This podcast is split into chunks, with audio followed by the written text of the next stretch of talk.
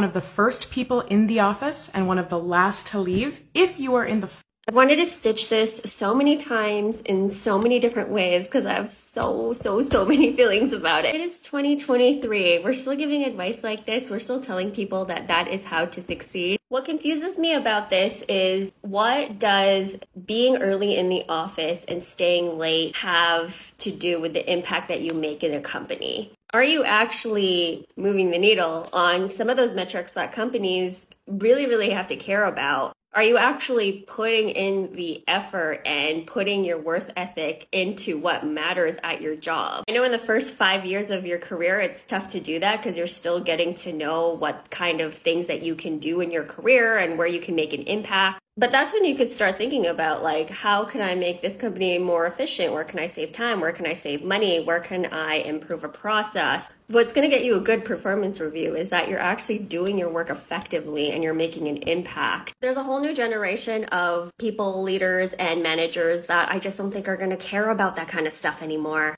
Again, whatever way you slice it, I don't think that advice was specifically going to land in this app. Short Cast Club